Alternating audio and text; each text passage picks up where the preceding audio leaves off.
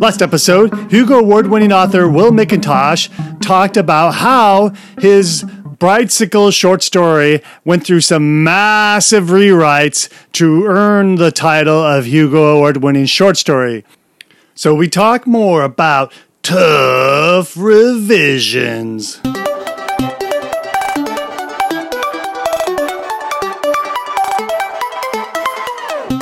What other stories have you done major rewrites like that that have been we would call very successful?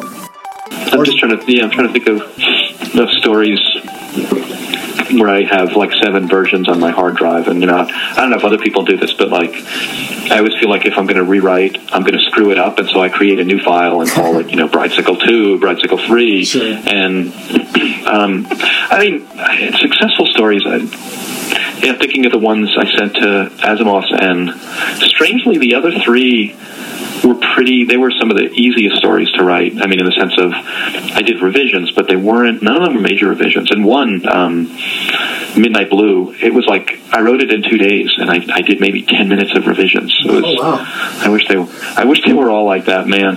but um, uh, like I, I saw one to Interzone last year called "A Clown Escapes from Circus Town," and that had there. I had a number seven, Clown Seven, on my hard drive. Uh-huh. that one, yeah, that one, just over and over and over again with you know ditching things, and uh, you know, I think, and there are a few. I think probably every writer has these where. You know, I I think the idea is good, and I just keep trying to write the story, and it's bad every time, and so I never, so I never send it out. It's like I have one. It's basically the idea is you know multiple personality disorder that that uh, someone discovers a way to induce multiple personalities without any sort of trauma to actually just just do it you know voluntarily and you know kind of starts this cult around it and i have written that story at least four times from beginning to end totally separately you know not revising but just chucking it and starting over and it's still no good it's still no good i remember the first time i did it and I put it up on Codex. One of the reviewers, uh, Matt Joseph, I'm kind of was it Joseph Murphy?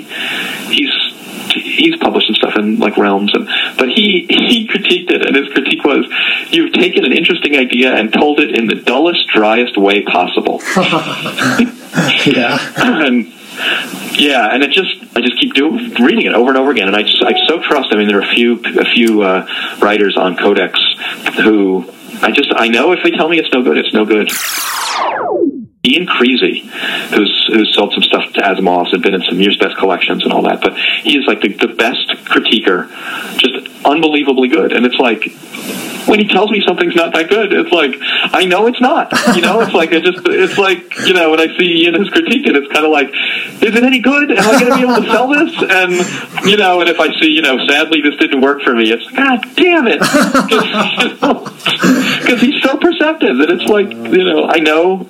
I know he's going to be right. I can pretend that he's not going to be right, and I can go send it out. But you know, he he's just so good at that. Wow, wow. All right. Yeah, I, should- I should uh, probably join Codex. I haven't. I've always sort of just kind of gone to the interactive face to face groups, which the one in Seattle I, it was actually pretty good. And there's another uh, fellow who's getting pretty well published. He's an Asimov's Tim McDaniel. Yeah, if you don't have a Tim McDaniel nearby, that, that's kind of a bummer.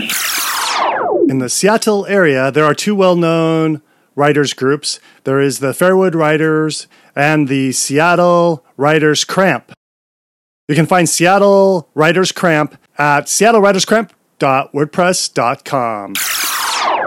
Tim McDaniel. Yeah, if you don't have a Tim McDaniel nearby, ah. that, that's kind of a bummer. Well, actually, yeah, I believe he's in Asimov's. He's got the longest short story title ever. in Oh, I just Asimov's. Yeah. I just read that story. Yeah, he and I worked together a few times on, on some book events. So, and I, I love that story. That, that's a that's just a funny Uh-huh. story. The the yeah, yeah. mad scientist, and he reads it really well. The title of Tim's work is They Laughed at Me in Vienna, and then again in Prague, and then in Belfast, and don't forget Hanoi. But I'll show them. I'll show them all, I tell you. You know, if you can get in a live group, it's great. But you know, if you live in rural South Georgia, Yeah, that's true. you- you're going to go online. I actually found a critique group in Chengdu, and they seem to be they seem to be pretty good. So if you're in China, I highly recommend the Chengdu Bookworm Literary Critique Group.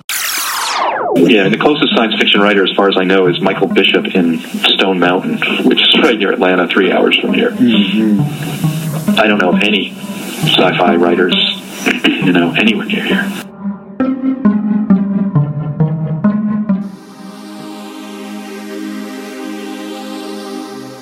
However, you found sci fi thoughts, be it iTunes, Stitcher, or any of the other podcast aggregation services, if you've enjoyed the show, go ahead and do us a favor. Go to wherever you get this podcast and leave us a review, even clicking a few stars. And this will help out the show in many ways. Next episode, we talk with Will about his projects. I'm working on a novel. I don't even have a title for it yet, and I don't even know if it's any good. Um, I sure hope it is, because boy, it takes a long time to write them. But it's about a terrorist attack that happens in New York that kills many, many, many people, and so many people die all at once that it pokes a hole between the world of the living and the world of the dead, and all of the dead basically come back and possess the living. And so what you basically have is a New York where there are half million people who are possessed and are fighting with a dead person for control of their body.